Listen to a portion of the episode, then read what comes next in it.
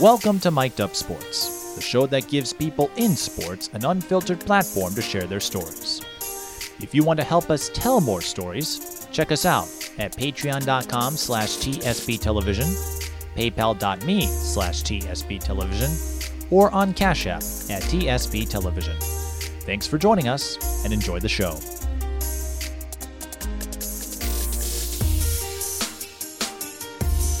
Greetings, everyone. Welcome to another live edition of Mic'd Up Sports, the show that goes in depth with people who build our sports community, past and present. If you're watching us live on Facebook, thanks for joining us. And if you're watching us on demand through YouTube and wherever you listen to podcasts, we're glad you can join us there as well. We had to move this to Facebook because our guest, Mandy Hill, has a special anniversary engagement uh, coming up here. Yesterday, I believe you celebrated your fourth anniversary. So, Mandy, thanks for coming on and congrats on making it four years. So your marriage has lasted as long as a high school and college career. I'd like to think that is a significant milestone. It's a big deal. There you go. Thank you. Many more to go. We hope. Yes. I was going to say you, you just hit four. So you're aiming for forty, right? Absolutely. Till death do us part. That's true. I do wonder, though, because of your connection with basketball, and you went to Richfield, but your A A U team allowed you to be teammates with the likes of Tayler Hill and Megan Knipe and Katya Like and several others. But in particular, with you and Tayler, I understand the two of you have a strong friendship. When you were A A U teammates, was there ever a moment where you thought to yourself, hmm, is there a way I can become her sister-in-law? That's a funny question. Uh, no, um, that's, uh, you know, I actually, people, I think a lot of people wonder that, but it's kind of a unique story, to be honest. Yeah, Tayler and I have been friends since really like seventh grade, became really close friends, ninth grade, um, and then all the way up. And yeah, as we got older and older, our friendship actually got stronger. Um, P J didn't come into the picture for a long time. I actually didn't really know P J, like, when Tayler and I became really close, like our freshman year more, he was like gone, I think, I don't even know, gone. And um, I don't actually remember P J that much, which is really interesting. And then, um, you know, we went off to college and I remember going out to Ohio State a couple of times. And like, there was like one time he was there. So we were all with each other, and her, Tayler and P J are really close, and they've always been really close. And so if we are in the same space, you know, we're always all together. So when I would go out there, we'd all be together, but still no real, you know, just kind of like that's P or, you know, that's Tayler's older brother, nothing like that. And I was young, you know, we were still young and stuff. Um, and then she actually, so really she's the start of this, just to be clear. So she actually date dated, Um, P J's like best friend and roommate, Dave Lighty. So they played basketball together out at Ohio State. Dave is P J's age. And so she started dating him. And so she really started this, you know, whatever best friend kind of thing. And so then actually the year after we graduated from college, um, like that springtime, that first year, like my first year I was uh, out teaching, and like her first year after her W N B A season, um, she was pregnant. And so she came home, and because she was home, we spent so much time together, and honestly hadn't spent like that much time with each other since we were in high school, because she was always gone. She was always in Columbus. And so like, you know, all of us friends would go out to Columbus a lot, or when she came home, she was only home for a couple of days. So this was like the first time that she was like home, home for a while. So we hung out like every day, you know, and she was pregnant. And so we were going on walks every day, trying to do like bike rides until she couldn't do that anymore, and like doing all these things. And so then um, P J came home from playing basketball overseas in the midst of all that. Dave came, you know, here because they were about to have Maurice in at the end of June and or middle of June, I should say. And then we just all kind of like, you know, I was there with Tayler all the time. Now he was home. Dave was there. They're best friends. We all just kind of clicked that way. And that's actually when it started, um, when we became close friends. And we were all hanging out, us four. And then all of a sudden, just him and I were hanging out. And so then the rest is pretty much history. But I will say she started this, you know. I was going to say the two of you started hanging out, and then it became a, a step further than hanging out. Is that, if that's the best way of putting it? Yeah, yeah, absolutely. Yep. We had, we had fun that summer. Like, we did lots of different things, but um, you know, then it was like, she had Maurice, and P J and I were like, well, let's still just have some fun. So we just kept on hanging out. So how many barbs or jabs, lighthearted, I presume, did Tayler said when it was official? Because like you said, Tayler started it, then, oh, by the way, my best friend is now going to be my sister-in-law. As the saying goes, you can't make this up, but I'm sure there's been some fun, lighthearted jabs between the two of you about all this. Um, you know, P J actually talked to her about all of this right away. Like, before I even like, uh, you know, like before P J and I were really even like a thing or dating or however you want to call it, he was already talking to Tayler about me. So she was like game for it from the start, like even before I agreed. Like, and so, and like I said, her and P J have like said, they're like, you know, they're best friends. So they have such a strong um, relationship that it kind of felt, I mean, she was like all for it, like immediately, you know, and she always has been. She's one of our biggest supporters, honestly. Like, she she's always with us, always here for us. Like, she's always like, Mandy, P J, Mandy, P J. But she does always remind people, like, I was her friend first, though. Don't forget. Always. We both remind everybody of that. Like, but we were actually friends first. Like, so that's probably the only jab, or not jab, but just reminder, like, that, you know. And, and it's so funny too, because like, I think we've learned a lot um, throughout this process too, because at the beginning it was just like all fun, you know, all fun and games. And, you know, we were ha- living our best lives, and now she had a family, me and P J have a family, like we're doing all these things together and stuff. And so now that, you know, we've both had different different things, ups and downs throughout life, it's been it's been nice to like grow together and figure all those pieces out. And of course, I wasn't implying anything mean. It, yeah, yeah, just, yeah, just fun smack talk, the, the way friends can yeah. have with each other. Yeah. Although now that you have a son, I remember Tayler telling me she thinks her son is going to be a lot better than she was at basketball. And I'm going to let the jury uh, settle that one, because when yeah. you're that young, I'm like, let's give these kids a little bit of space, especially with all the pressure. I think you and I can discuss that, all the pressure yeah. that these younger kids are facing now with the N I L now a thing, all of the highlight tapes out there. So social media. When you're, yeah. Oh my gosh. Yeah. So yeah, no pressure on your son, P J Junior or Maurice. I'm going to let them develop. And if they just happen to have a thing for basketball, then I'll be there for the ride. That's how I look at it. But absolutely. They got to have that love, or else it's just like, you know, it's not going to go, it's, it's not going to be what it could be. And I will tell you, Maurice has got a love for basketball. And I don't know if it was just like a natural thing, or if it's because he's been around the game literally since he was born. You know, his mom and dad both play, what it is. I mean, we've seen people that parents play and their child has no interest in basketball, you know, and has been around it. But he has got a serious love for the game. It's a little bit scary. he, he, he walks and like breathes basketball. So, but we'll see about baby P J. You know, big P J keeps saying, of course, you know, he's going to the N B A, all these things, you know, like all the time. And I keep telling him, like, but if you want to do something else, like, mom approves, it's okay. But I doubt it. You know what's going to happen? He's going to take up badminton. No. Yeah, right. You know, something hey. Totally like in the, yeah, we'll see. Hey, that's we'll an see. Olympic sport though. So you never know. Volleyball is gaining ground. So that's where it's like, hey, when, I always said, I'm usually the last to know where kids are going to college. I don't like asking. I remember, I might get in trouble for saying this, but I remember when Tayler was going through the selection process, and even back then feeling weird about asking her, because one of my old friends was like, why didn't you ask where she's going? And I'm like, because it's their moment. Yeah. I don't, I'm not into scoop. So if you go D one, like when Paige announced she was going to Hopkins, I'm like, great.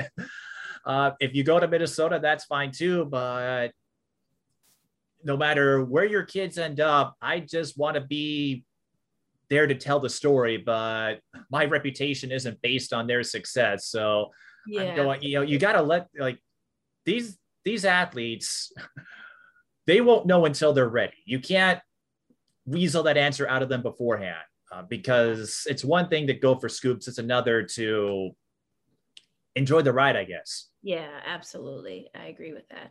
And the thing is too, is like, kids don't, when you're that age, you don't even necessarily know what you're looking for, you know? And I think all of us adults already have it like mapped out for them and stuff. And you got to give them a moment to figure it out themselves too, because they actually have to live it.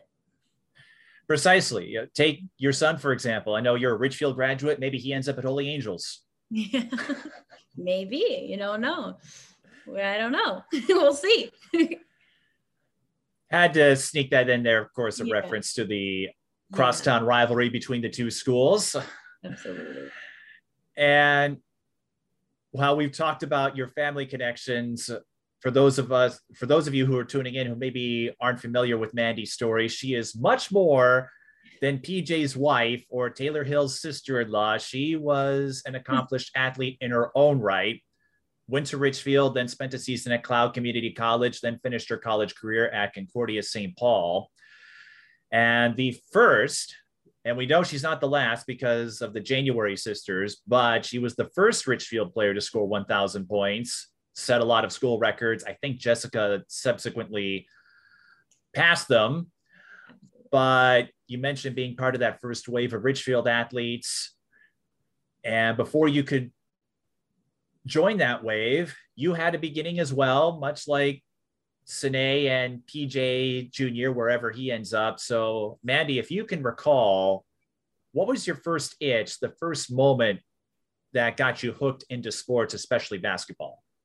Mm. Well, I have an older brother, and so he is a, was an athlete and played three sports all the time. And so just following him along naturally, like I've always been a competitor, like even off the courts, like or whatever I'm in, I've always been a competitor and really like just outgoing. And I think that sports just brought me like a lot of joy, like it kept me moving, it kept me around people, like I'm a talker, so like, you know, as spaces to meet people and, and keep going. So that was probably my biggest thing, is probably just following my brother, really, like doing whatever he did. Um, and I just always was active, and my dad and loved sports, and, you know, my mom is a go-getter. So it just kind of was like natural that you were going to be involved and keep going. I remember in fourth grade, I believe it was fourth grade, or maybe it was third grade. Um, so my best friend lived like diagonal across the street from me when I was young, and her family is a huge sports family. And so they always like whatever Jamie was in, they always made sure I got in too. Like, so it also started with them and just kind of just both of our families being merged together. Um, and uh, we played house league basketball, and Jamie's mom and my mom were the coaches. We played basketball, actually, uh, it was house league. That's when I started, and we played on the carpet. So it was like carpet courts. And um, some of the memories that we share from just those couple years of playing house league. And we both went on and played like A A U and played at high levels. And she played division two basketball as well. Um, we like both just laughed, like, can you believe that's where we started? Like, it was like the first year we we we played, we like beat everybody so bad that the next year they made a rule that there had to be like a free pass. And so like, yeah, it's not basketball, it's weird, but but we still laugh about that today. Like, we couldn't even stand it. We would be standing there like, can we go get the ball now? Can we go? Like, looking at our moms like, can we go get it now? Like, Um, and so we just laugh about that. And then from there, you know, that's when my, I think my mom was like, okay, we got to do something different. So we, you know, played the travel, started the summer basketball a little bit later on, and kind of just went from there. I also, um, ran track in, uh, in high school, and I, I loved track. And then I, um, played volleyball as well.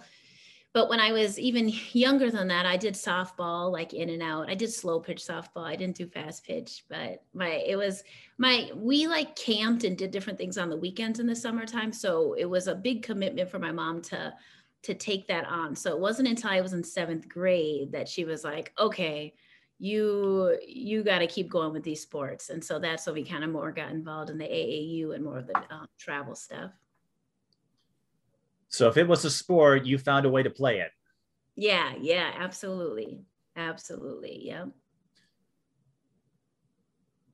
And as you made your way to Richfield, you mm-hmm. noted not a lot of history with women's basketball, and maybe they haven't been able to sustain it the same way Hopkins and Minnehaha Academy have, but you did get to play a part in history, yeah. being the first woman to score one thousand points there. And Richfield maybe doesn't get talked in the same breath as Hopkins or Minneapolis South with your buddy Tayler Hill winning state and winning Miss Basketball. You probably knew she could pull that off, right? Yeah. But you go to Richfield. Mm-hmm. I don't know how familiar you were with the history or what you were thinking, what your plans were as you started attending classes there. But what do you recall from your time as an athlete and realizing that you helped rewrite the history books? Yeah. Um, I think, you know, in the moment, you don't really understand, you know, you just go with it. And you were having, I was having so much fun, and like the energy at Richfield was so high. And, um, my freshman year, I was the, uh, I, I just remember things happening and being, thinking it was just so cool. Like it was so cool. Like my freshman year, like I was the only one that played varsity, like the only freshman that played varsity and moved up. And that was like new for Richfield. Like they didn't let people move up. Like I remember when we were in eighth, even like seventh and eighth, like eighth grade for sure, there between Jamie Noonan, Pamela January, and I, like all three of us should have been playing high school by then. But it was like, you don't do that in Richfield. Like you don't move up and you don't take people's spots. Like we're all here for fun. Like it was like that kind of like environment. And so our year, that our two thousand nine year, between us three and uh, many more players, like we started to change that. Like we went to, you know, and tryouts, it was clear like we needed to be playing at a, on a different team, not the freshman team. And I moved up to varsity, and Jamie and Pam moved to the sophomore team. And um, that was really the start of the transition, really. Um, we ended up getting a new coach my second year, my sophomore year, Leanne Wise. And she already had like big goals, big dreams, like this is what we're doing. You know, we're going, we're going to beat all these teams. Like we're going to state. Like her goal was always like, take, we're going to state. She had a daughter. I can't remember if her daughter was a year older than Jessie or a year or the same age as Jessie, but so she had a younger daughter too that was athletic and just knew, understood the value. And like, you know, if you're good, you play. Like that's how it works. Like we want to win games here. And so that's, you know, was really the a game changer for us too, was bringing in like um, new coaching staff. Um, just to just kind of, you know, change the way it's been done.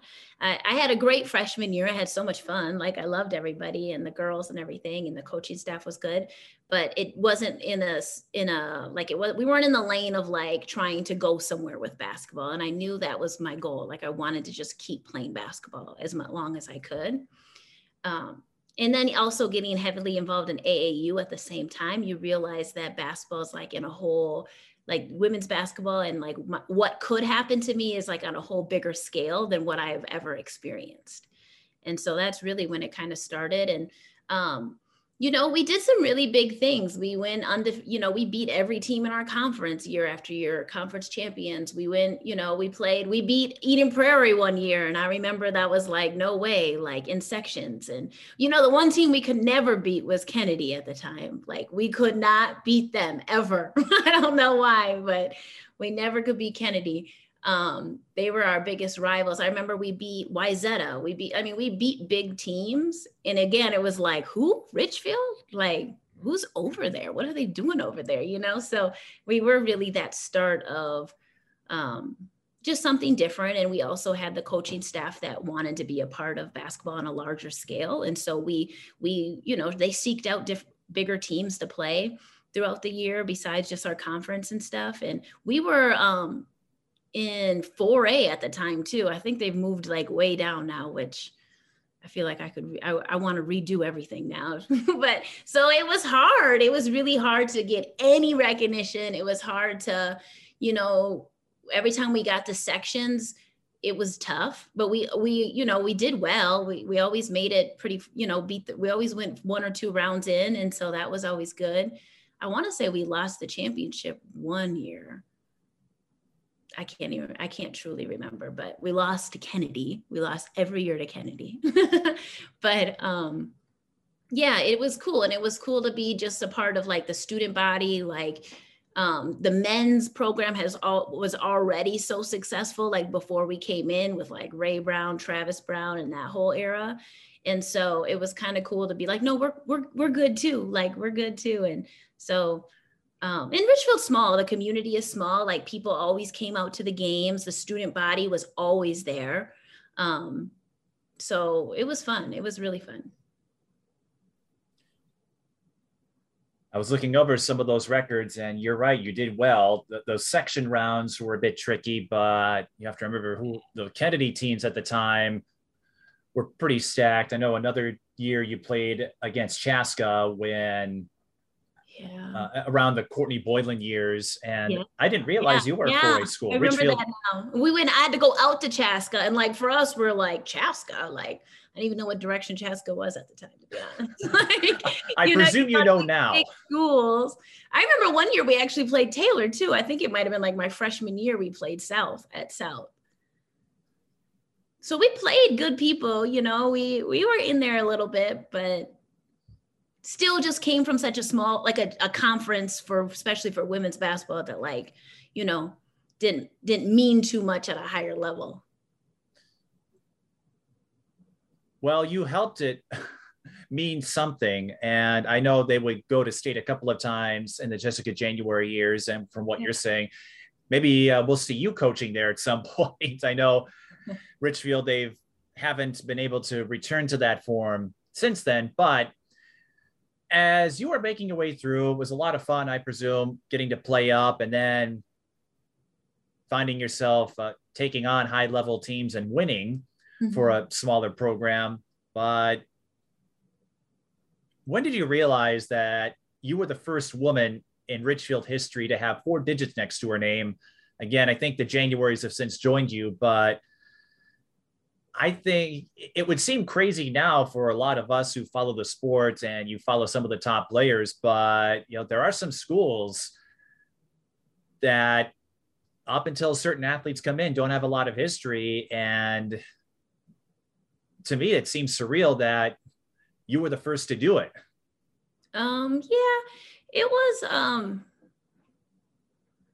that was one thing that like was always kind of a goal. Like I remember watching the boys play and like so many of the players like get that thousand points and like they stop the game and everything. And so like, that was something that I knew about. I would say like, I was very, um, like I didn't actually really understand this basketball world at a high level when I was younger, you know, like I didn't have anybody in front of me do it and stuff. And so, you know, my parents were just Team Mandy, like, you know, they thought I was the best player in the world and like, just, you know, loved me hard and cheered me on, but did, you know, didn't really know what it meant to be at that high level. And so, but that was one thing that I was aware of and like, I did want, um, and so I remember my going into my senior year, and I don't know if it was my varsity coach or if it was um, Jamie Noonan's family that actually brought it to my attention that I was really close.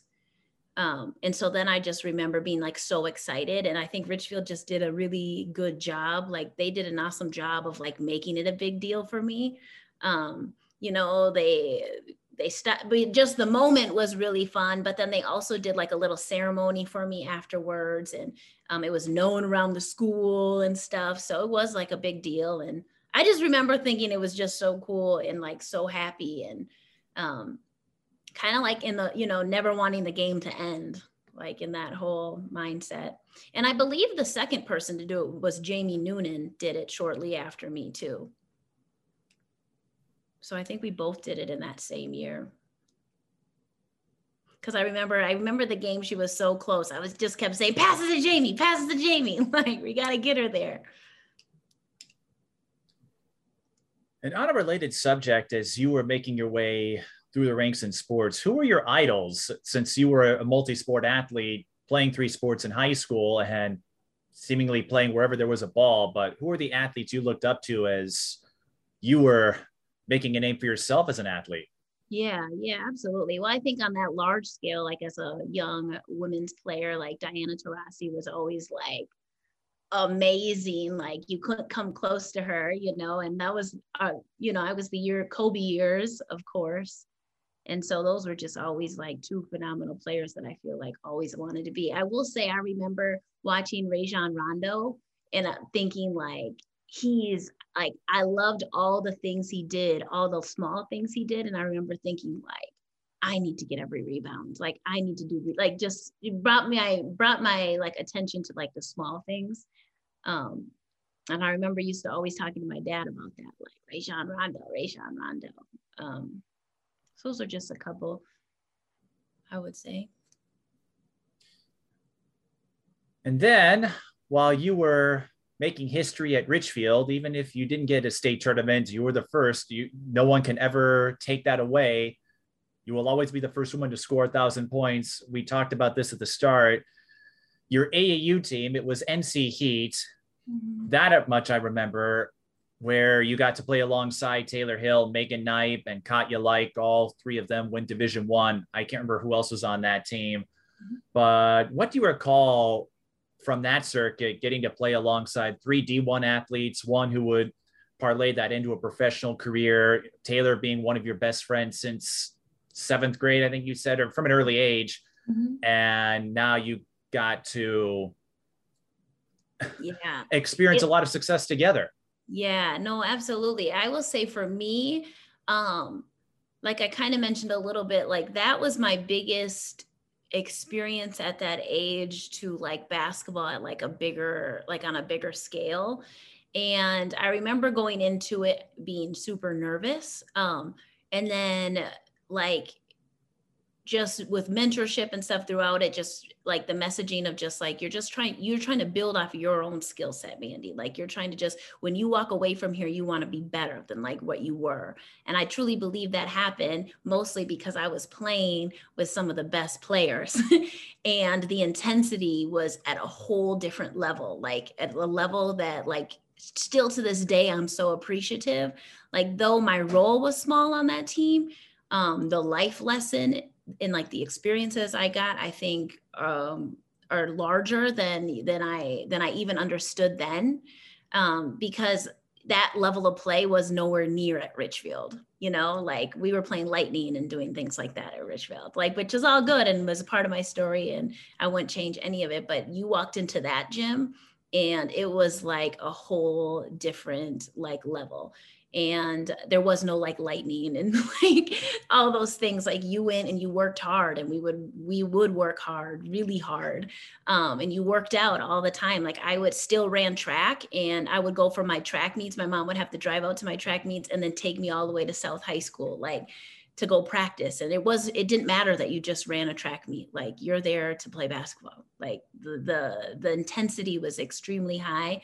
Um, And I just remember like you just, I learned so much. I learned so much about the game, things that never had been taught to me or at all. Um, and so I learned from playing. I also learned from watching. Like it just kind of was a unique, I'm glad that I joined when I did join like in high school and was able to use those younger years to just, you know, be me and play and stuff. But then I joined at a good time to really like learn the game a little bit at a deeper level and like work ethic, like what it actually takes. I think that might even be the biggest thing that I took from all that, like what it actually takes to be good at not just basketball, but at just some, like anything, like the work ethic and the determination and like just that resilience um, was modeled for me, but I also was able to be a part of it, you know, like you, it's like you surround your, if you surround yourself by people at that, with that work at such a high level, you just gravitate towards that. And you naturally, like, it's like an instinct, you know, you want to keep up. And so I worked harder than I've ever worked in any other space when I was at, with N C Heat. And as we noted at the start, it laid the building blocks for you to become part of the Hill family, who I've jokingly said is the first family of basketball with everyone that has contributed through coaching and playing. And I've said they're, well, they just keep coming. I don't, you, you, you may have, I don't know how many of my games you watch, Mandy, but whenever I cover a game involving the Hill sisters and soon to be uh, brothers and sons, uh, there's, I've said, I'm going to keep covering this family until I get older, die. I don't know if you've heard that line before, but I'm convinced that's what's going to happen because they just keep coming. Yeah. Well, I have Sine to look forward to now. Angel's got a couple of years left, I think, in the high school ranks, and mm-hmm. in about you know, eight, nine years, I'm sure I'll hear about Maurice, P J, Junior. You do, you do boys as well? I do some boys games, although this might surprise you. Women's yeah. basketball is my most watched sport. Of all the games that I publish on my YouTube channel and air locally, women's basketball is the most popular sport. And I've covered the likes of Jalen Suggs and Trey Holloman and Amir Coffey, Tyler Johnson, some of the biggest names yeah. to come out of men's basketball. And Tyler didn't even play college basketball. He could have. Um, and he, well, he went on to win a Super Bowl. So I think he, he made the right decision yeah, there. I was going to say, so, he just had a phenomenal year, so we'll take it. Yeah. You know, we, we always are happy to have a Super Bowl champion in our, yeah, but that's crazy. You, I, I think it's crazy. Maybe others don't, but I'm going, okay. So, Uh, but I do cover men's basketball too, just not as well, much the as the women. I ask you is because Malachi Hill, which oh, is that's right, brother, he's going to be the one to watch as well. He is uh, very good. I will say he is very, very good. Well, considering his family lineage, you know, it's you, you're a member of that family. You're going to have some skills uh, on the basketball court. That much is a given. Uh, Now, as you said, you were serious about it. Like it started out, basketball did, as a way for you to have fun, but you really wanted to make something for yourself. And with that gave you the chance to play college basketball. Now, maybe you weren't getting the fanfare that Tayler was, for example. You know how it is with athletes that don't go to D one, which is fine because a college is a college. So I think you've seen that post that it's a big deal if you go to an N A I A school, a JUCO, D three, D two, because it's your story. But do you remember when you got your first offer to play college basketball, how many offers you received, and what that experience was like when you realized, hey, this sport that I was doing for fun could help pay for my education? Yeah. Um, I don't know when I realized like that it could pay for my education. I think you know, that's a really big understanding. Like at that age, I would say, I think it was more like, oh, I can keep going. Like I can keep playing at a college.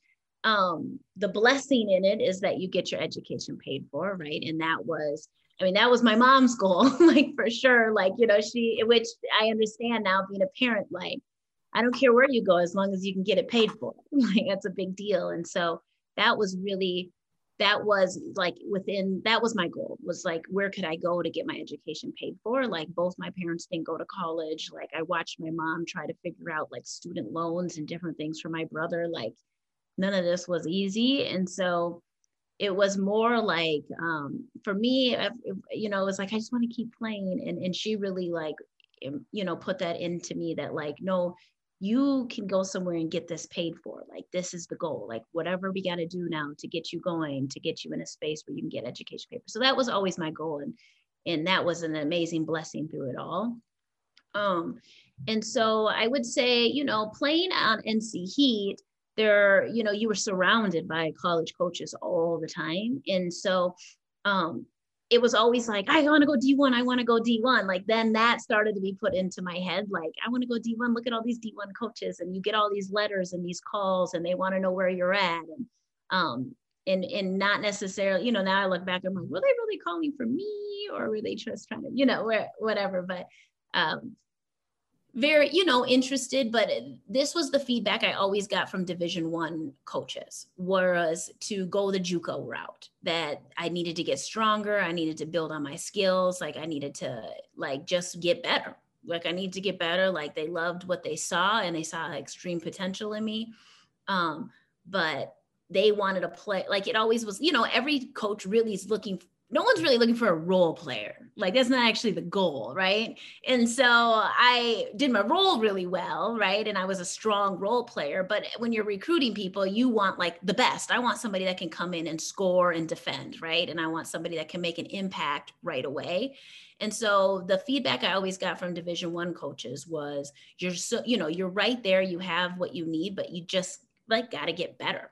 And so, um, I had one Division One coach who really talked to me about the JUCO route and had just said, you go two years, if you go two years junior college, you know, you get to work on your game, work out, do everything you'd be doing Division One, just at really just not there, right? And then you'll come in and you'll be able to be a star. Like, that was always like the story. Like, then you're, you come in, you've had two years under your belt um, of training at a high level, and then you can come in and play.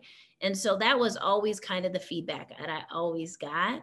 Um, and, but I always, but on the flip to that is I had a lot of Division Two schools that were like, no, we want you now. Like, we, you can come now. Like, and my feedback to them always was, I can't actually afford school. So if you can pay for my school, like, I can come, but if you can't pay for my school all the way, then I can't come. Like, um, and so I, Went to, so actually a player that I played with when I was in seventh grade, Carolyn, she actually went the junior college route. And then she went and played at, I want to say she played at Oklahoma or Oklahoma State from there. And so that always was in my back pocket, like my back pocket of just like, Carolyn did that. Like, and she's did, went and she played and she was phenomenal, you know, and I always thought Carolyn was a high level player anyway. And so I connected with Carolyn about the school that she went to or something like that. Somehow Coach Erkenbrack got a hold of me and actually came to Minnesota. It was kind of just like, you come to our junior college, this is kind of what can happen, and we can get you where you want to go. Um, and I wanted to leave Minnesota. Like, I wanted to go somewhere else. None of the Division Two schools in Minnesota sounded good to me, right? Like, all my friends were going to like all these great places. I was like, I can't stay here. Like, I got to go somewhere else too, you know? And so that was really like what sold me was, well, I still have an opportunity. Um, I can go junior college and they pay for everything. And support, you know, Cloud County was a Division One junior college, played some of the best junior colleges in the nation. And so it was like, why not? So I never actually even visit or anything. I went out and visit some schools on the East Coast and et cetera. Um, and I remember just like, I'm going there. I'm just going to do it. I'm just going to go there. And that's how that kind of happened. And then um, I went to Cloud and loved Cloud. Um, I loved the community. I loved the, um, I met amazing people, friends that I'm still friends with today. I always also had my mindset, like I was going to be a teacher and then I was going to be a principal. Like, I already had my like career set, like my life story written, which if you know me, that's probably not a surprise at all. Like, this is how I'm going to do it. And this is what I'm going to do. And so school was important to me. And so when I went to Cloud, I actually connected so well with my, um, teachers and professors and like really had a like a great experience. The basketball was hard for me. Um, I sprained my ankle like really bad right away. Never had an injury. You know, now I look back, I'm kind of like, you sprained your ankle, girlfriend. Like, you know, you could have figured that one out a little better. But, you know, that was like my first injury that like put me back. Um, you know, JUCO life for basketball is a little bit different. Like, there was like fifteen girls on the team, you know, like it kind of seemed like, oh, this is going to be your game. You get to play this game, but the next game you might not play the whole game. Like, you know, it's just kind of different, but I had to learn a lot about myself though, too. I don't think I was truly like mentally ready, but I wasn't ready to like, um, be my own driver, if that makes sense. Like, I wasn't really ready to put, to be, to put in the work, honestly, that needed to be put in to play at a high level. I kind of thought somebody was going to like, just, you know, help take me there. Um, and that wasn't actually the case. And so I had an amazing opportunity there to, to work and put in as much work as I possibly wanted. I mean, you could be in the gym until five a.m. if you wanted to be, you know, um, I just didn't really have anybody training me. I didn't have anybody working me out. I, it was just kind of like on your own. Um, and so again, my mom was like, Mandy, you need to go somewhere that's going to pay for you, because I cannot pay for you to go to school and I cannot sign off on any loans for you. Okay. So you need to, like, you know, figure this out. And um, Drew Woods was the coach at Concordia. And when I was in high school, he would come watch me play and, like, just honestly, like, made a strong connection with him right away. And he always said, like, come to Concordia. Like, we want you to come to Concordia. Like, you could play our style, come to Concordia. And I was like, I'm not going to Saint Paul. That's like down the street. Like, I'm not going there. And I net, you know, and it's kind of funny how it all worked out, because I was at Cloud and it must've been like a week where I didn't actually play a lot. Um, and I remember just feeling so frustrated and down, like, how am I not playing, you know, over these girls? Like, I definitely should have been playing. And it just, like, was an interesting experience, you know? And so he called me like, what's going on down there? And I was just like, man, I don't know. Like, you know, blah, blah, blah, blah. Um, I'm doing it, you know, thinking I'm doing everything right. And, and he again was like, come to Saint Paul, like, come to Concordia. Like, you will play our style. Like, here's some girls that are coming in next year. Like, he had a couple Division One girls coming in, and he's like, you would rock with them. Like, come here. And I remember just thinking about it. And I was just like, my mom, and also my mom and dad were coming down to Concordia, Kansas, like every month, traveling, you know, knowing that, that that's expensive. And I was just like, you know, it'd make my, their life if I came and played back closer. And, and I was like, he's going to help pay for my school, you know? And I, so I looked into their education um, department, and he connected me, connected with me with someone there. She walked through like what it would take for me to get my teaching license right away. And it just all started to kind of make sense. And then I remember I called Drew and was like, okay, I'm coming. I really want to come now. And he was like, cool. And he literally like made it happen overnight, like made it happen. When I came home, signed all the papers, like, and there I was going to Concordia, started workouts literally like a week or two after I got home from Kansas. And it just, from there, went to my game, literally went to a whole nother level again. Like, the training was way more intense. The, just the opportunity was just um, better, was just better. And I remember thinking that that whole time, I never wanted to go Division Two, and never even knew what Division Two was about, like, until I actually got in it. Um, and had phenomenal years there. And, you know, we, good and bad, we, we had some great, se- we had great seasons. We had one season that, you know, Drew probably never wants to talk about ever again, but I learned a lot. Um, Coach Fessler, like, I ended up making strong connection with Coach Fess and the whole coaching staff. And another coach that came along was Deb. Um, Kashin came and joined the um, coaching squad along the way.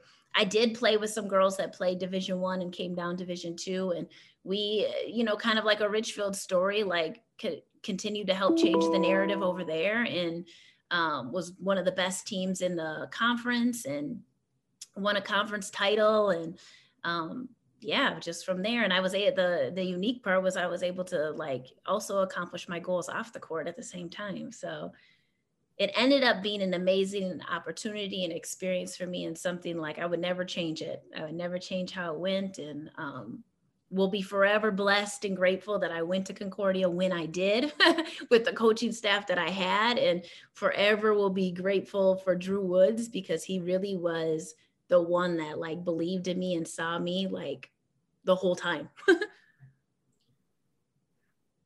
I'm sure the two of you have had some fun. It's funny how you talked about being adamantly opposed to the idea of playing college basketball at home, and you end up at Concordia, played three years there, and it sounds like you had the best three years of your life as a basketball athlete. Yeah, yep. And my mom and dad literally came to, like, every game too. So even better, right? Even better. Um, and that was actually, that's a, a huge blessing with it, because I think no matter where I would have been, they would have done whatever they could have to be there. And so this made life a lot easier. How do you think that helped you grow as an athlete and as a person? You mentioned how it also propelled your teaching career, and now you're an assistant principal, if I remember correctly. Yep. So I'm sure you and everyone else knows, when you play this sport, there will be a time where you hang it up, whether it, it comes in high school, college, or the pros. How do you think your experience at Concordia playing Division Two and getting that chance to learn something about yourself. This woman who didn't want to play in her backyard ends up having the time of her life there. How do you think all of that helped you grow? Hmm. Um, I think there was one thing about my like athletic career, like my basketball career, is like, I don't ever feel like I was ever given anything. Like, you know, I had to work extremely hard at Concordia to like play. Um, and that like, just kind of that, like, just you, you get, once it becomes like, okay, this is how I have to do things and this is how I do it. And it becomes like who you are. I think, you know, it transferred through everything I did. And I always had a little bit of that, but I think all these different basketball experiences really like helped fine tune that. And so I would say like, I always grinded, like no matter what, like I did, you know, eighteen credits plus every semester, you know, I was doing the student teaching and everything else. Like I was taking the night classes and doing all, like I did what I had to do all the time, like, and never questioned it. Um, and I also was like, a, I'm a people's person too. So I always tried to make sure I still had strong connections with my coaches. And, you know, probably, they probably might say I might've been over the top sometimes. And, you know, just, and I'll even like our trainers, everybody, like I always had strong relationships. And so I would say that my ex- experiences also helped me understand the value in relationships. Um, and then value in like keeping people in your circle and like working with people and under trying to figure out how to work with people. I think I've, str- I, that was a hard lesson to learn, you know, throughout my basketball career is like when you um, disagree or you don't feel like someone understands you or you don't understand them, like how to actually like figure that out. Like you can actually, you can actually figure that out, you know, um, and you don't, so that was something that I think I learned too. And like, um, I don't know. I think that also, I would say my biggest thing is just that, that like work ethic and just like, if this is my goal, like how to get it done and you get it done and you do it. After you called it a career, after your Concordia years, how did you stay involved in the sport? I know you've gone to a lot of games with your sister-in-law, I presume, with her W N B A career, and P J, of course, playing overseas, now coaching. But how did you stay involved in basketball, even though you knew you were ready to transition from basketball to an education career? Yeah. Um, well, I remember actually when I graduated from college, um, I didn't actually keep a strong connection at Richfield. Um, and so I never actually had like any like desire to go back and like coach at Richfield. And I remember a lot of people asking me like, are you gonna go back to Richfield? And I was like, no, like I'm not. um, and I was still growing and still figuring out, you know, who I was and stuff. And so, um, then with Tayler being home, actually kind of got me back into N C Heat. And so that was Morgan's years. And so I actually started to go back to Morgan's practices, the N C Heat practices, and work with the girls um, that summer and even like help coach and stuff. And I remember all of a sudden I was at A A U tournaments and stuff. And it was just like, just kind of happened that way. And so that's kind of how I started. And then, you know, um, when P J and I got together, he's got a daughter, Sine, as we kind of spoke about a little bit. So, you know, Nene always, you know, Nene's mine now. And, and I took her on immediately. And so actually Monique, who is uh, P J's mom, mother, her and I started to coach the younger girls together, um, which I would say, you know, we are undefeated. We probably were the best coaching staff throughout the Hill family, just to note that one. Um, we coached for a couple of years together, the young girl, so Angel's age, and Nene played up with her, and P J was overseas. And so Monique and I actually coached the girls. We did summer and winter league, and there all of a sudden again, I was back in the gym coaching, and I didn't even, that wasn't even really part of the plan necessarily, or I didn't, I didn't really know how basketball was going to really fit back into my life. Um, I remember the first year I graduated, I went back to Concordia and went to a handful of games. Um, but, you know, once you're done and you walk away, it's it's just different. It's extremely different right away when you, and you don't understand that until you do it. And so then it was, you know, that just didn't seem like, you know, I was done. It just didn't seem like, it just was different. So it was different to be on the other side. And so it just kind of happened that way. And now with Sine, you know, we're in P J, like we're a straight basketball family. And Um, she's been playing since she was in second grade. And so now P J started um, an A A U team for her in fourth grade. She ended up getting her own team. And I've coached with P all the way until last year. And the only reason why I had to stop coaching is because I don't think it's fair for Sine to have her mom and her dad on the bench. So, and him and I are both as intense. And so, you know, it was very, I probably should have made the decision sooner than I did um, to like, okay, I'll be, be your mom and I'll sit over there now. so, so now I'm on the other side. I was, I'm not, I'm still just as intense. Honestly, I haven't figured that one out too much, but Um, so now I'm just kind of a mom and, you know, we work her out. I try to work her out. She works out with me. Like we do like, just like, uh, like working out, but like her dad trains her, you know, I always say like, let me train you. She's like, no, mom, it's okay. You know, it's okay, mom. Like she doesn't necessarily really want me to train her, but she still can't beat me. Just so we make that one clear as well. Like I always tell her, you still can't beat me. It's coming though. It's coming. She's, she's good. She's got a, a good skill set and she's growing her passion and love for the game. Like every day it's getting like bigger and bigger. So soon she's going to be sick of me saying that. Like, no, you can't. It's going to be rough for me probably, but, um, we have fun as a family, like P J, Sine, and I, like we we play a lot and we'll we'll go to the gym and shoot and play each other a lot. So it's still here with me. I'm not coaching. Um, I don't know if I ever will coach, but we'll see. It probably like my kids, like I'll continue to coach my kids, but I don't know if I'll coach like, uh, I don't know if I really have a desire to like coach a whole team. Um, so we'll see. Mandy, I, I might have a suggestion for you if you want to fulfill that coaching or training itch of yours. Have you talked with Tayler about perhaps training Maurice? Maurice would probably laugh at me. Like, what are, I actually, Maurice and I work on like academics together. He's extremely smart. He's going into first grade and we're doing like end of the year, second grade things together. So Tayler does a good job of keeping him going in like everything. So I think in his mind, he sees me as like school. So does Sine, like your school mom, like I could do all my school with you, like dad's basketball, your school, like, you know, so he might actually kind of kind of laugh at me, but I should, I'll bring, bring that up. Like, I'm ready to start training. I, like, I mean, that's a little, I mean, to me, it's like, that's a little disrespectful. Like you're the school person, like, I know. You, I think like, it says, you know, you, like, P J, basketball is life like, for P J. So, oh, Mandy, you know what? After we're done, I know we were talked about this. We're going to get together. I'll grab your tapes and then I'll run through all the clips from high school and college just to remind Maurice and Sine and all the others that you're not just the school person. You were a baller.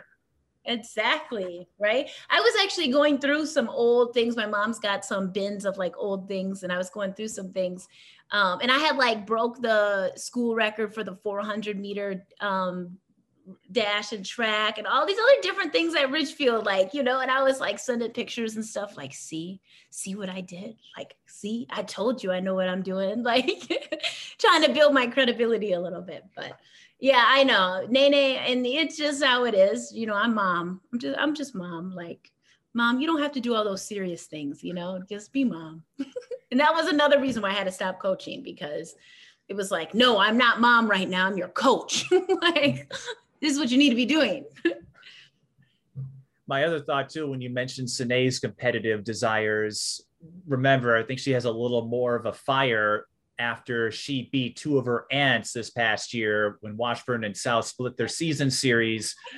And I went to Jade and Adalia's graduation party where I saw you and P J got to say hi to everyone for a couple minutes because, well, the Hill family has either I, I'm not sure. I don't think they're smart enough to file a restraining order against me when they should have years ago, because I keep going to all their games. No, I tease, I no, tease. No, but P J it. told me Sine has not, will not let Jade or Angel forget the fact that at least one time, it may never happen again due to the age difference, but well, we'll see. Jade, not, uh, of course, she's in college now, but no matter what, Sine will always have that one time where she beat her. Yeah, that is like a big deal, isn't it? It, I mean, it's, we all kind of laugh because it's kind of like, yeah, that happened. Like that really happened, but it's actually a really big deal. So no, we are, Nene, yeah, Nene won't let, none of us will forget it, I don't think. It just was like, wow. Um, and Nene needed that too, you know, she needed that for her confidence and in her game. And um, she's always, always, this has always been her mindset. Like, I will never be able to beat Angel and I will never be able to beat Jade. Like, they're so good, you know, like in her mind, they're just so, so they are very, very good. But I mean, like in her mind, like, you know, like, I don't even want to like practice against them. They're just so good. And so I think it was good for her to see like, okay, look, Nay, you can play too. Like, you've been playing alongside of them all these years, but she just kind of thinks she's always been in the back seat, you know? I'm like, you you were on Angel's team for a long time. Like, you can play with them. So it was kind of cool. It was very cool, not kind of cool, it was very cool. I wish I was there for it. I had to sit out this past winter uh, yeah. because of health reasons. I live with a couple of higher risk individuals, so I had to play things more cautiously. Yeah. So I wish I could have been there and watched yeah. Sine, but like you said, that can be a big deal. And I've had siblings, or I should say I've had guests who've had siblings, and you hear some of the stories on how if you have a younger brother or sister, sometimes that inferiority complex starts to settle in. And obviously I would never want to say who is better between Sine and Jade and Angel. And I, even with Paige, I'm going, there will never be another Paige Beckers because each athlete brings their own skill set and legacy. So I would never compare you to Jessica January, for example, because the two of you had uh, a different approach to the game, but you made it work. Uh, but to hear that and knowing what that did for Sine, I imagine that's really going to fuel her motivation, knowing that if I'm good enough to beat my two aunts, you know, the twelfth grader and seventh grade, the seventh grader beats the twelfth grader. And who knows? It's like, if I can beat them, then maybe I can beat Olivia Olson, or I'm trying to think who else, some, maybe someone from the Hopkins squad. You never know. Yeah. Yeah. No, absolutely. Absolutely. Yeah. That was big time. I wasn't actually there either. I was watching on my computer um, with my dad, and yeah, it was ex- even on our end, not even being there was like so exciting. We were like, what just happened? Oh my gosh. I was, and the crazy part was, as I was videotaping that last like two minutes on my phone, which, you know, I don't know why, because it's like online and you can just have it, but you know, like in the moment you're like, I can't miss this. I can't miss this. And so I was videotaping, and I actually did not press record when they passed the ball in, and I missed the whole thing. So I'm like screaming at myself because I didn't have it on tape, and then I'm like screaming at the T V, and then my dad's screaming, and like it was just it was something. I was like, those were one of those moments where you wish you would have had a camera in the room, because I'm sure it just looked ridiculous. But um our energy was high, and I know, you know, P J and Sine talk about how the gym was just like the same way. So very cool moment for her, for sure. Well, Mandy, you've given me an idea. So when I get to the chance to cover Sine in a game, I'm going to have one of my camera ops uh, find you, and we'll have a Mandy cam just to see your, my reaction. Just to see, yeah. Because y- y- your husband is the coach. He's going to be the coach. He's the mentor, if you will, and you just get to be the supportive the fan, the crazy mom fan. Yes. Yeah, and I am really, I am. I, I do. It's probably not my my best, yeah. You know, characteristic. I just can't even help myself. I think you just, you just, you know, when you, you just can't, when you know the game, you just know the game. So you just can't even help yourself. Like, I literally can't help myself. And I tell her all the time, this is just, just, you just, this is just how it's going to be. You just got to figure it out. I can relate to that, Mandy, for a completely different reason. I've said I would be a terrible fan now, because I, I've told folks I don't go to games if I'm, I'm if I'm not covering them, not because I don't care or I don't you know, support these athletes.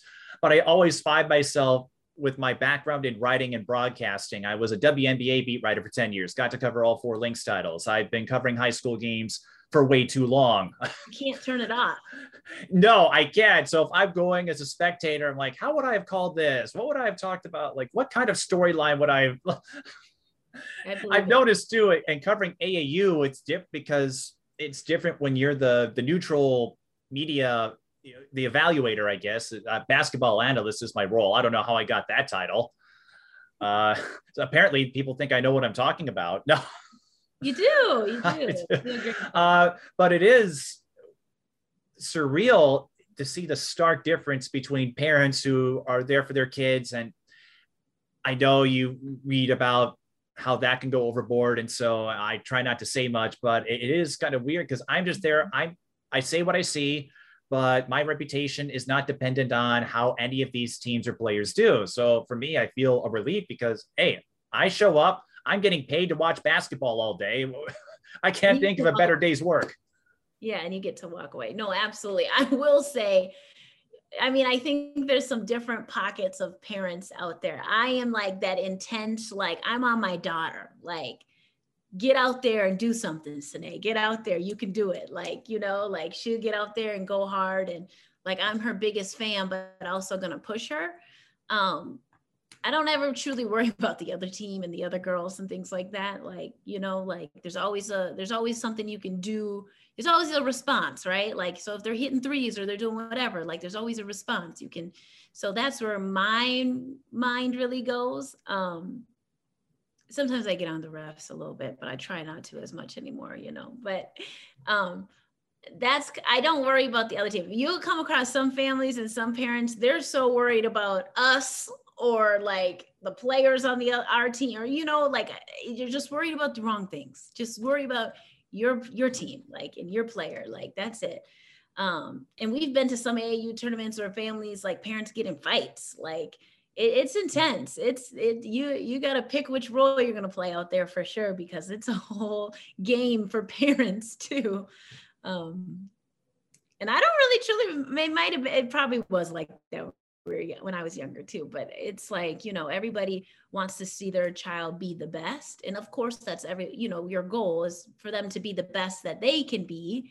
Um, and sometimes that could be misinterpreted out there for sure.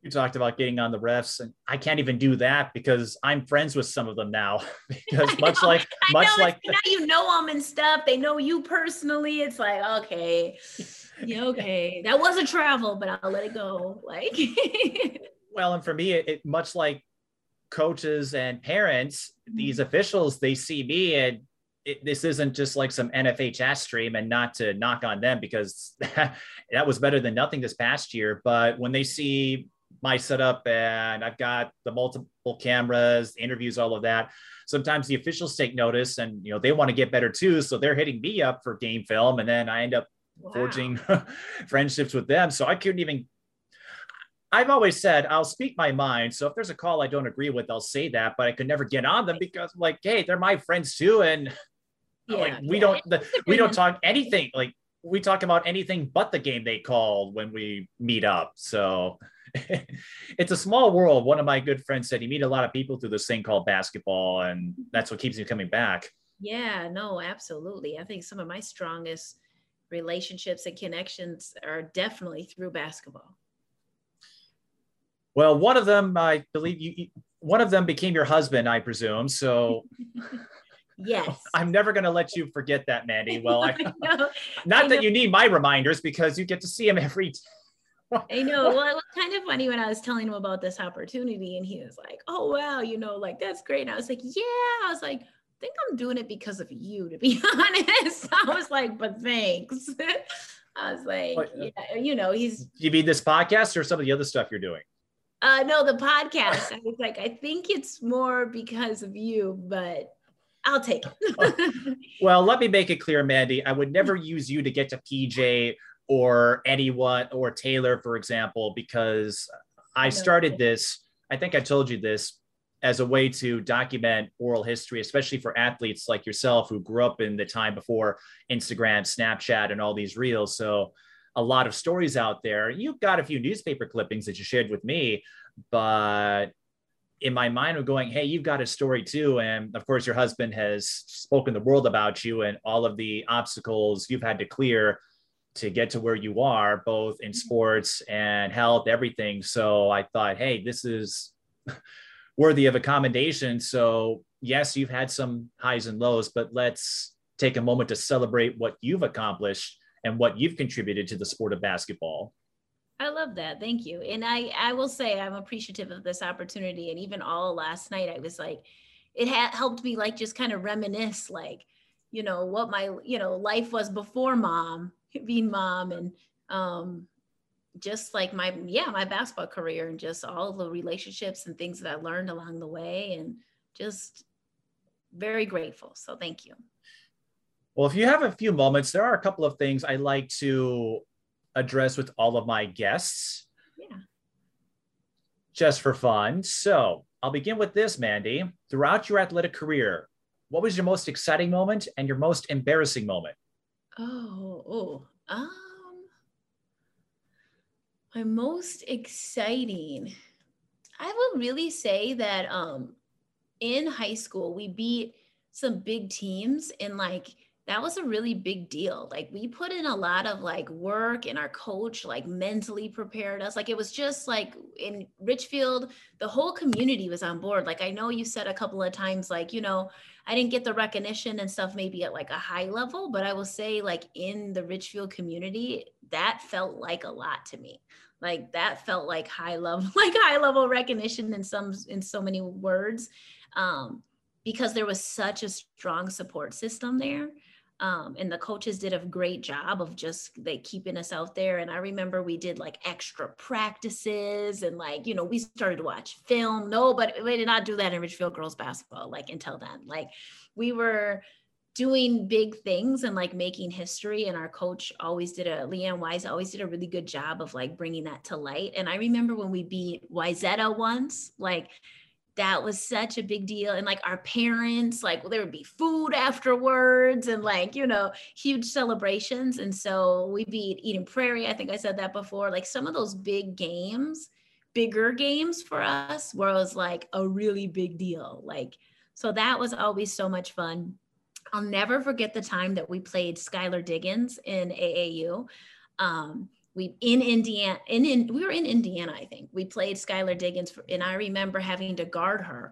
And Paul Hill, who was my coach, being like, "She's left-handed, get on her left side." And I remember just like how dialed in and like focused, and how like big of a deal that was to me. And then to see her like succeed at, you know, like we always knew she was like, you know, going to be a, she was amazing then, but then to like see her like at her college career, like I always was like, wow, like I played against her, like that was a big deal, you know. Um and that was, I just remember that tournament and like just high level players that were there, and like seeing them go on and play later on, like felt really cool to say, like, you know, I was kind of in the mix of that. Um, so that was kind of cool. And then in college, we had some just, just winning the conference title and stuff, like those were all like amazing moments. I think just those big, those big wins, they're always fun and exciting. Um, and you said embarrassing. Here's an embarrassing moment um, that happened to me in high school. And I don't even know if I really want to admit this, but this did happen. I was just, you know, was this was not smart, that my I Q was, this was an area of growth for me. And I was guarding the girl passing the ball in, and I like totally turned my back to her. Why? I don't know, if I thought I was going to get like a steal or something. And the girl literally threw the ball off my back and came in bounds and took the ball and went out to the three pointer and shot a three as I'm chasing out there, and she made it. So yeah, that's embarrassing. And I still haven't forgot that.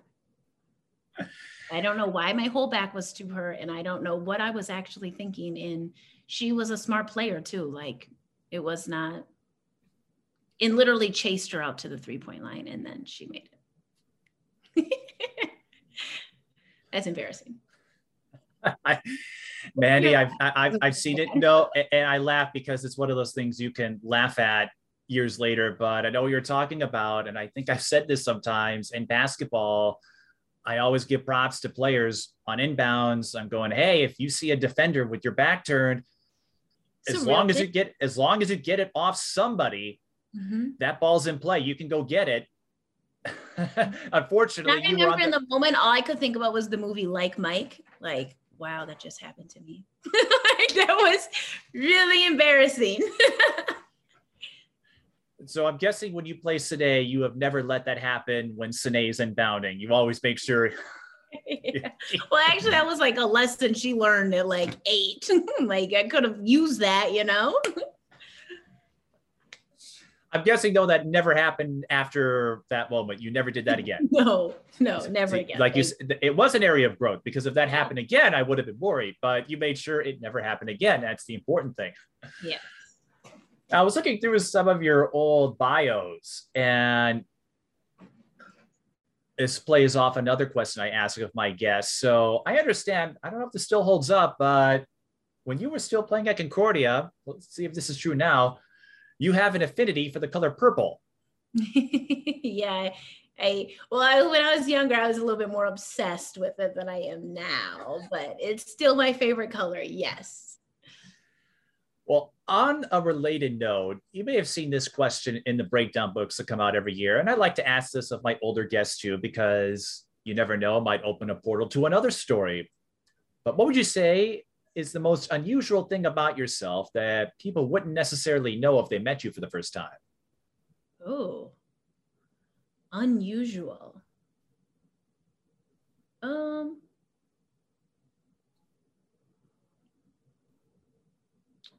unusual. I don't know. Maybe I think like I, um, I'm a people's person, and I love like, I'm an extrovert for sure, but I also like extremely need order and structure. And so sometimes like that doesn't always like go hand in hand, right? Like, you know, if you're more of an extrovert, you're like, go with the flow. And as much as an extrovert as I am, I'm not always go with the flow.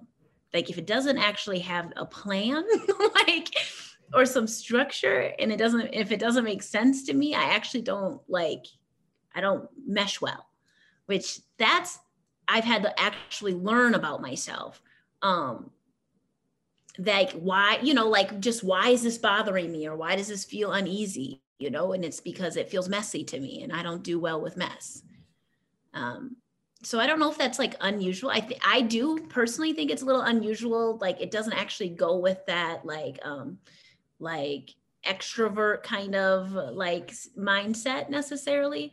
Um, But on the flip, like I like you get me into a space with people, like like I always joke about this, but this is a real thing. Like P J and I are like literally the same person when it comes to like that social aspect. He actually might be a little bit more than me now. I think I've become more reserved. He's still more like out there, um, but we show up and we'll be in different spaces because we both want to talk, and we can't actually be in the same conversation because we will overtalk each other.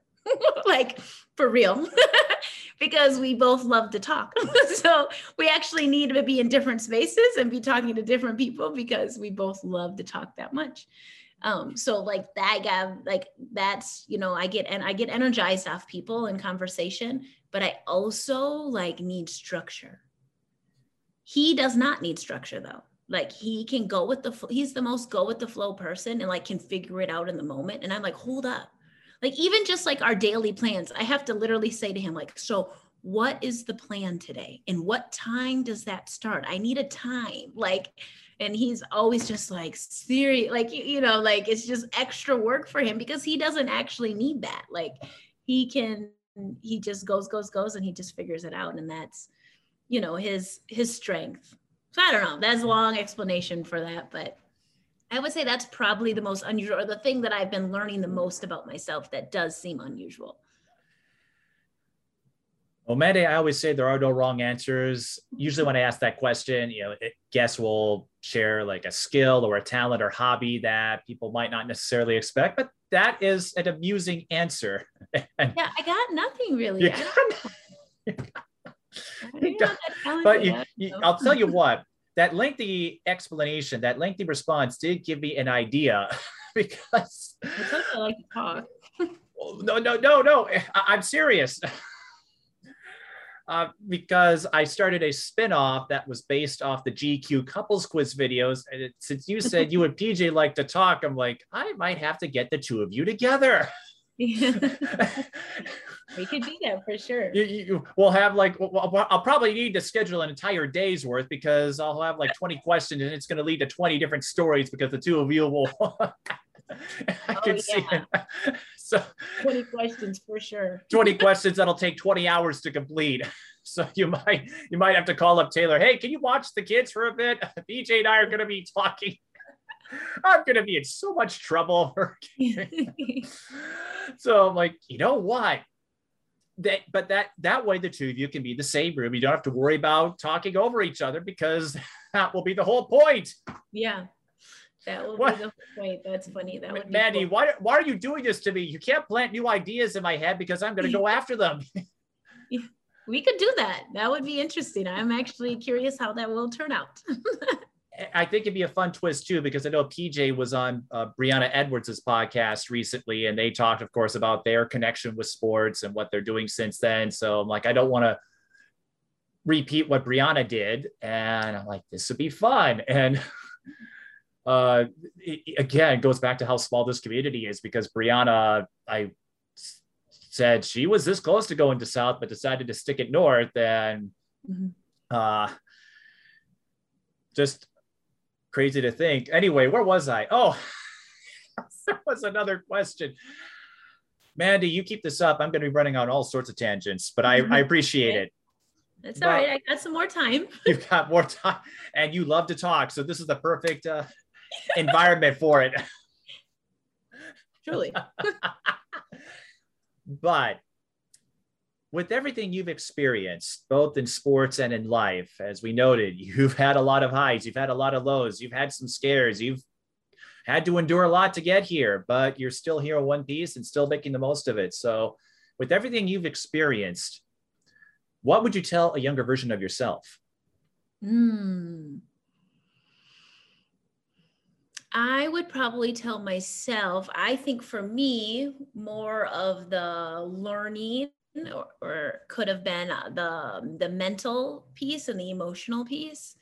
Um, and so I think I could have figured it out on the court. Like, I think that I just needed the right, you know, with the right, as, as I continued to have different coaches, I learned more and did more. And so I think on the court, I think skill-wise, I could have figured it out more just that way. But I think more um, like mentorship maybe for that, like, emotional piece and that like mental piece. I think I would just tell myself, like, it's okay to be uncomfortable. And I think that I always had this like, um, you know, like I needed to be a certain way or a certain person. And I think like, I didn't know what to do when I was uncomfortable. And I think that played a role in just kind of like who I was as a player a little bit too. So that would probably be my biggest thing.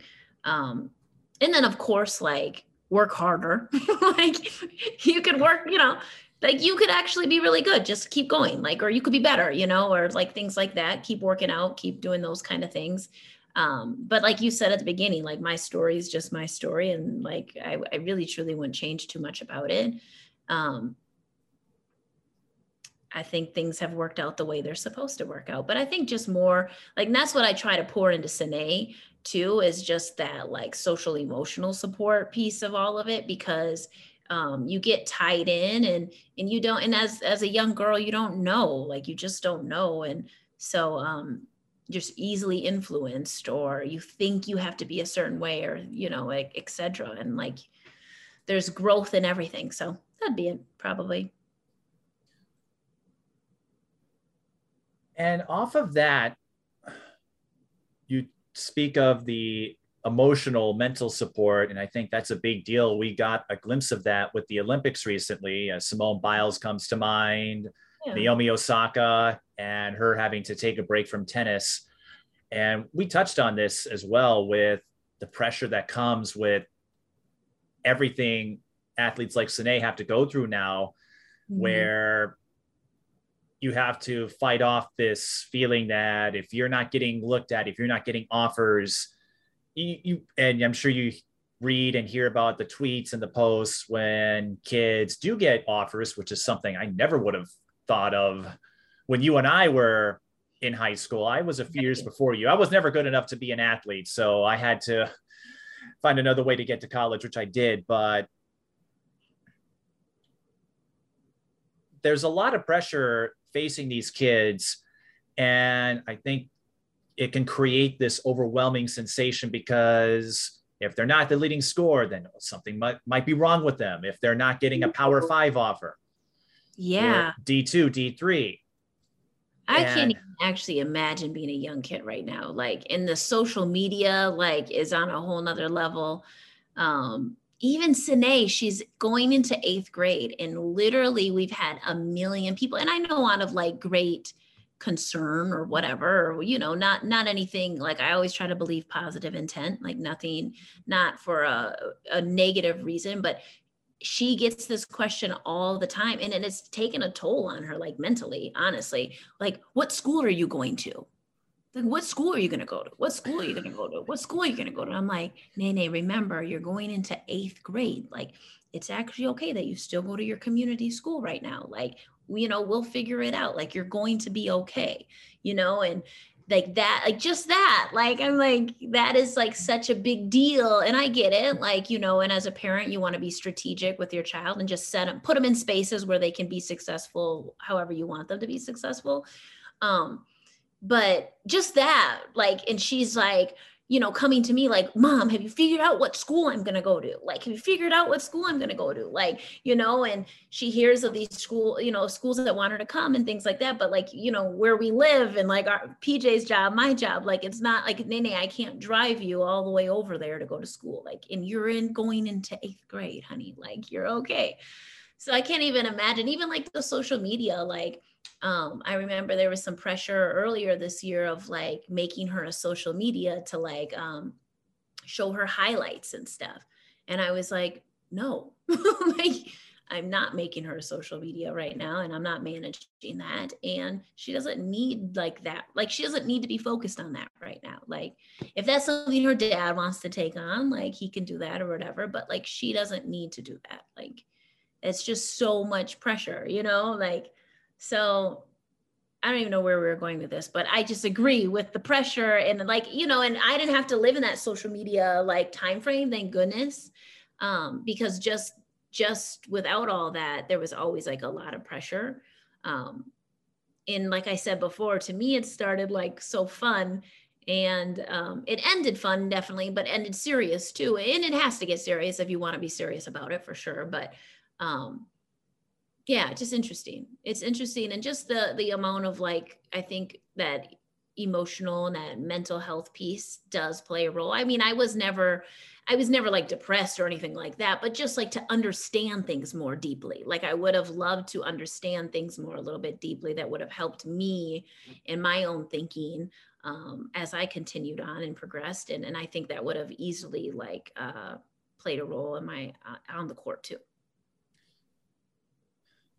It took me a minute to realize when you said, what school is Sine going to? I was thinking college, and then you reminded me she's in eighth grade. I'm like, oh, that's right. She hasn't enrolled in a high school yet.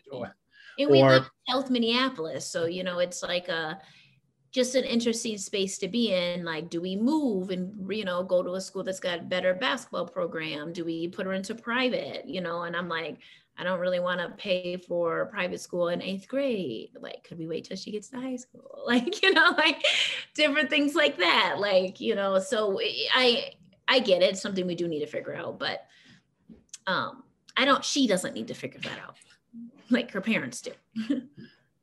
And I was saying, or I think my thought was, hey, you never know where she ends up. Maybe she ends up at a Hopkins or a Minnehaha, or she could make a name for herself elsewhere. Yeah, absolutely. Look, I think, look what you did for Richfield, what Tayler did for Minneapolis South. Yeah, there you go. Someone has to be the trailblazer, but no matter where Sine goes, I'll find a way to cover her games. That's what I always uh, say. Uh, but I was thinking she had college offers already, and maybe she does, but I think I agree with you. You want to give her some space. And if she's looking for highlights, I mean, I can help with that. So she doesn't need a social media account. There Just go. Call me up. I'll, I'll throw some clips together. All right. There you go. I will uh, tell her she is all good. Don't worry. we, it's like, well, you remember the video is what I do. Mm-hmm. that's, Very cool. That's my claim to fame. But the point I was going to make related to your career at Richfield, you ended your high school career on a high note. You were one of the leading scorers, but not the leading scorer. I think Pamela January was, but as we noted before, you were the first one to get to a thousand at Concordia. You weren't the leading scorer there either. You had some great games. Uh, I'm looking at your career stats, six point three points, four point nine rebounds. That might not jump out at fans who are looking for the next big thing. And that was the point I was trying to make with mental health and this overwhelming sense of pressure that you've spoken of. I think people get so caught up with some of the stories you're hearing about Paige Beckers and now Olivia Olson at Benilde Saint Margaret's, you know, Adalia McKenzie, who was Miss Basketball and deservedly so. They get a lot of attention, and that can start to weigh on kids who are maybe trying to get there and wondering, if I don't score this many points or get this many rebounds, am I good enough? But that's uh, where I thought, that's where I thought of you. It's because uh, maybe you have a message or something to say, because here is someone, you did well. Let's not, let's not discredit what you did, because you did well enough to get to college, but you weren't the star athlete, but you found a way to have fun. You found a way to make it work, and it helped prepare you for the world that's out there. And so I'm wondering if you would have any advice for athletes who might be listening to this, who maybe end up in your position where yeah. they find a way to go D one, D two, wherever, but maybe they're not the leading scorer. Maybe they're not on all of the first team awards, things like that. That makes sense? Yeah, no, absolutely. I'm kind of giggling because I didn't even know those stats, but thank you. I didn't Most know players don't. I don't even. The only way I know, and like I tell folks all the time, I will research oh, the numbers okay. for a game. As soon as that that's done, I forget about it. I have to look it back yeah. up again, because I know players, they don't care about that stuff. I interrupted though. What were you going to say? No, I was just going to say, I think that kind of ties into my answer though, is that, um, if you would have asked me at Richfield that I wasn't the leading, like if you would have told me I wasn't the leading scorer at Richfield, I probably wouldn't have even believed you, to be honest, because like my mindset was just like, my mindset was like, we're doing something and I'm doing something. And so like, that didn't matter, I guess, necessarily to me. I think at the end of the game, we were always like so happy for each other, and like we were winning. Like when you're winning, it's all good, right? Doesn't matter who necessarily scores those points. And I think for me, my advice would be is um, to just stay focused on the experience, and, and remember that like you play a role in that experience. So it doesn't, if you're not scoring all the points, like what, are, what is your role, and do your role really well. Like that's going to like make you a better person, make you a better athlete. Like basketball is so much more than just on the court.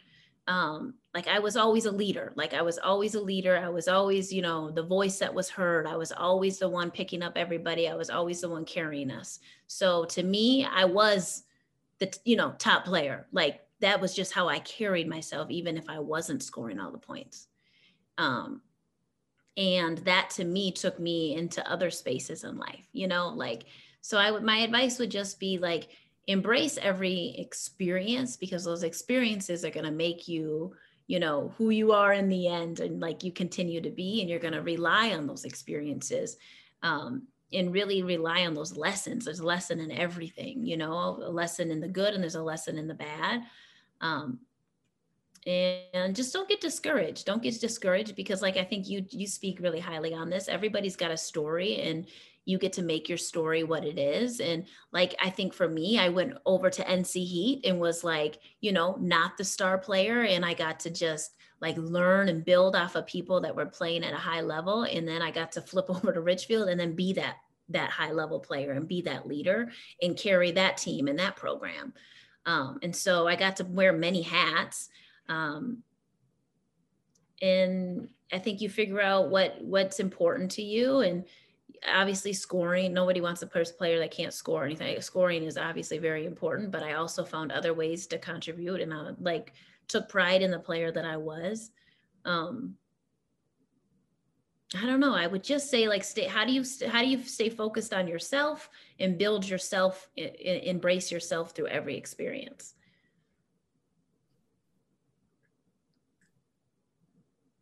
That's a really good way of putting it, Mandy. And again, just something, the older I get, I've said the one thing that I regret, but like, as you noted, it's a growth, learning experience, all of that. So without those bumps, you don't understand what you know as you get older. But the early version of me that covered Tayler and some of these high profile athletes wished I was a little more cognizant or empathetic to everything they're dealing with. And that's why I bring up the question, because there's only so many points, only so many minutes to be had in basketball. Maybe you won't score most of them, or you won't get the majority of them, but there are other ways to contribute. And if you think critically, there are a lot of benefits that go beyond the stat sheets and what your list of awards says, all of that. I mean, if you had the chance to go pro like some of your friends did, I'm sure you would jump at that opportunity. But I think it's also important to understand that basketball is just a part of you, and that win-loss record ultimately goes out the window when you decide to venture into another career or stay involved in the sport. We get so yeah. wrapped up in that, and Yeah. there's just so much more to it. Yeah, no, absolutely. And I think I will take, like, you know, I took a lot of, I had a lot of pride in who I was off the court um, too. And I think I played a significant role on all my teams I played on off the court. Um, just like in my leadership, being in, being a leader and being outspoken and um, being, you know, trying to be everybody's friend, and, you know, maybe took some more pride on a lot of those social things, but Um, that was a big deal to me, you know, so, and that has helped me be who I am today and also be in the spaces that I am today too. Yeah. And it, it, I think you just, everybody's story is different, and you want to walk away feeling like you had an impact and, um, you know, that you feel good about it. Um, there's not many th- things that I walked away from that ne- I necessarily felt bad about. So you know, my mom and dad might argue different because, like, you know, in, in their eyes, I was the best player, you know, so they might argue a little bit differently, but no, I, it was all, you figure it out. Yeah. I played an interesting role, I think, in, in all my different basketball opportunities. So kind of need to reflect on. So thank you. And as we're reflecting on this, Mandy, I'm coming to the realization that I clearly would not belong with the parents or family members, because I'm the guy that's like, oh, I hope everyone does well. It's like, how was your day? Yeah. I've, and I'm not afraid to say this to players past and present. I've said, I don't care if you never score another point. Yeah. And I would say that with Jade and Adalia, kids who are starting their college careers, or yeah. folks like yourself and P J and Tayler. Like, I would, it wouldn't bother me if you never scored another point again, because I remember these interactions, these moments that signal friendships. That's what I'm going to take with Absolutely. me, far more than how many titles you won, how many awards did you get, and if whether or not you won Miss Basketball, because, like, hey, they're just titles, but that One doesn't define that your character. Does phenomenally is, like, she shows her character off the court. And I would say, like, just listening to Sine and these young girls, like, they notice that, they hear that, they see that, like, they want to be her, not just on the court, but they want to be her off, off the court too. And, like, that goes a long way. Like, not only is she a phenomenal player, um, but she's, she carries herself as a phenomenal young lady. Um, and you can see that. And so that that's, it's a big deal. We talk about that a lot in our house. Like, um, who you, how are you approachable? Like, and how you perceive yourself, and, and how you interact with people and the relationships you build. Those, those, those things are also very important. So, so many big life things. And who knows, maybe one day we'll be talking about Sine in the same uh, sentence as Paige Beckers. So there's a long way to go before we get there. It sounds like no matter what, you'll continue to be the intense, crazy mom cheering her on from the bleachers. Yeah. Well, absolutely. You'll be the intense, crazy fan, and while her dad is going to be the one that steers yeah. the ship. Yeah. Oh, unfortunately, I've... though, we were just in Iowa a couple weekends ago, and we brought the baby to his first tournament, and um, he, of course, needed to watch. He couldn't sit in the stroller, needed to watch the game the whole time. So I'm holding him the whole time, and I'm like moving like my head to the side, trying to say something. I just was like, just give it up, Mandy. Like, you cannot yell right now. Like the way you want to yell. You just give it up. Not yet. In yeah. a year next or two. Year, we'll be back. I do want to leave you with this. Since you do hold membership in this first family of women's basketball in Minnesota, who do you think, well, I guess this would be a two-part question because there's so many hills and offshoots of them, but have you ever considered an intra-family scrimmage? Who would team up in that scenario, and who do you think would come out on top? Mm, my team, because I never would say I'd lose. So, that's just but who will be on your team? Um, because like I will put P J. I was going to say for there's, sure. There's P J. There's is, Tanisha. You know, I put P for sure because you know what P J does is he's a set. Well, I already told you he's a talker, but he knows how to like. manipulate your mind where you will, he will like just trash talk you so much that you'll like literally just give up. like, like we actually have to make rules sometimes when we play games, like you cannot talk, like, because he's just so intense that he'll like start to make you like crazy. So I'd pick him for ju- that reason, one. um, but I don't know, but my team would win for sure. That's a good one. We should do that sometime. And my thought is, how would the teams divvy up? Because, like I said, you've got Tanisha, P J, Tayler, Jade, Angel, Morgan, Malachi, you know, Sine's in there, yourself. I don't know who everyone else is associated. No, that's right. Tanisha's got a daughter too, and, and Kendall. Taylor's son, Maurice, might be a little young to join that kind of scrimmage. Yeah. I mean, that would be a pretty fun pickup. Maybe a three by three, three on three, you know, yeah, since that's an Olympic sport. That'd probably be the best way to go, because if it were traditional, I think it might get a little too intense or physical. Yeah. But maybe a three, uh, we could do three on three, have the backyard version. Maybe that's how you divvy it up. Yeah. yeah. I, I would, I would, if, if you could make it happen, I would, I would come to say, I would go to, I would go just to watch. Yeah. I I want Angel on my team too. Because when Angel, when Angel like works hard, Angel, I've seen that girl do some some crazy things out on the court already. So I pick Angel. I pick everybody, of course, but I have to get Angel in the right mindset. Then I pick her. it, it sounds like the team selection process might be more intense than the game itself. Yeah, probably. probably. And they probably all just laugh at me too. But they I- probably. Oh, you see. You know what? You use that to your advantage. They'll laugh at you, thinking maybe, oh, she's the. I'm gonna start practicing again. But it sounds like no matter what, you would not create a scenario where you and P J would go against each other. No. That no. might be a little too over the top. Well. Never ends that well. uh, because I don't because the two of you would start trash talking each other, and yeah. We're both very competitive. So, so yeah, you know what? Maybe you're right. So don't have you play, go against each other, because that could that could turn real vicious there, and someone might have to play peacemaker.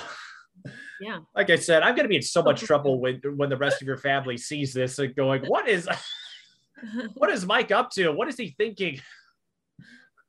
We want nothing to do with him anymore." No, no it's all good. I, I tease, but. I appreciate you taking the time to share part of your story. And I know there's so many more components to it. You know, we looked at your sports background, but with what you're doing in education and motherhood, I think, Mandy, you and I have a lot of different avenues we could take if we ever do a follow-up. Yeah. We already talked of one with you and P J, so maybe we'll get that couples quiz thing together, and yeah. and then people can understand what you're talking about when you say we like to talk. And that's why I got into broadcasting, because I love to talk. And I'm like, might as well make the most of it. Yeah, because yeah. I'm not, I'm not about to zip my lip anytime soon. So I might as well make it into something useful. Yeah. But I certainly appreciate it, and glad we got a chance to reminisce and share some insight about your time at Richfield, your time at Concordia, and more importantly, how you can make a difference even if you're not with the star team or if you're not the star player. It doesn't matter where you are, how many points you score. If you work at it as you did, you can go places. And I'd say this basketball journey has taken you a lot of places that you were happy to visit. Yeah, absolutely. Absolutely. I agree with that. So thank you so much. I appreciate it. And yes, anytime we could, we could do the couple thing. I know Pete would probably like that. I can also talk education too. We could talk whatever, I guess, but maybe post life after basketball. Well, I have a couple ideas that I actually want to run with you, run past you once we're done. So that's what happens. These interviews just lead to more stories. That's why I started doing this thing a couple of years ago. But Mandy Hill, once again, thank you for coming on. Thank you for sharing your story. And perhaps it will resonate with someone, whether it's Sine or P J Hill. Uh, Ju- P J, well, P J Hill is right, just a junior when he's a little older to understand uh, human language. Yeah, yeah, uh, yeah. It, it, he's, what, three months? So, yeah, I can't quite understand everything we're saying just yet. But when he does, you'll be able to pull this up and say, hey, it doesn't matter how many points you scored. There, what matters is how you make people feel. And it's clear from this conversation and from all of the stories and reflections that others have about you that you, you have a lot of people rooting for you. Yeah, no, absolutely. So, yeah, thank you so much. I appreciate that. Mandy Hill, everyone, you can see her on the sidelines, hopefully soon, cheering on Sine and perhaps P J Hill when he, P J Junior This is going to take some getting used That's okay. to. His name is P J Hill. That's okay. Right. But if you and, don't see me, you'll hear me, trust me. Yes. If you don't see Mandy, you will hear her. And as I said, you will hopefully see her on the sidelines again real soon when the winter season picks back up. And if you want to be a guest for a future episode of this podcast, just hit us up on social media at The Mike Peden on Twitter or Instagram. All you need is a good story, and we're happy to share it. So until next time, thanks for watching. If you'd like to support T S B television programming, check us out on Patreon, PayPal, or Cash App. And thanks for watching Mic'd Up Sports.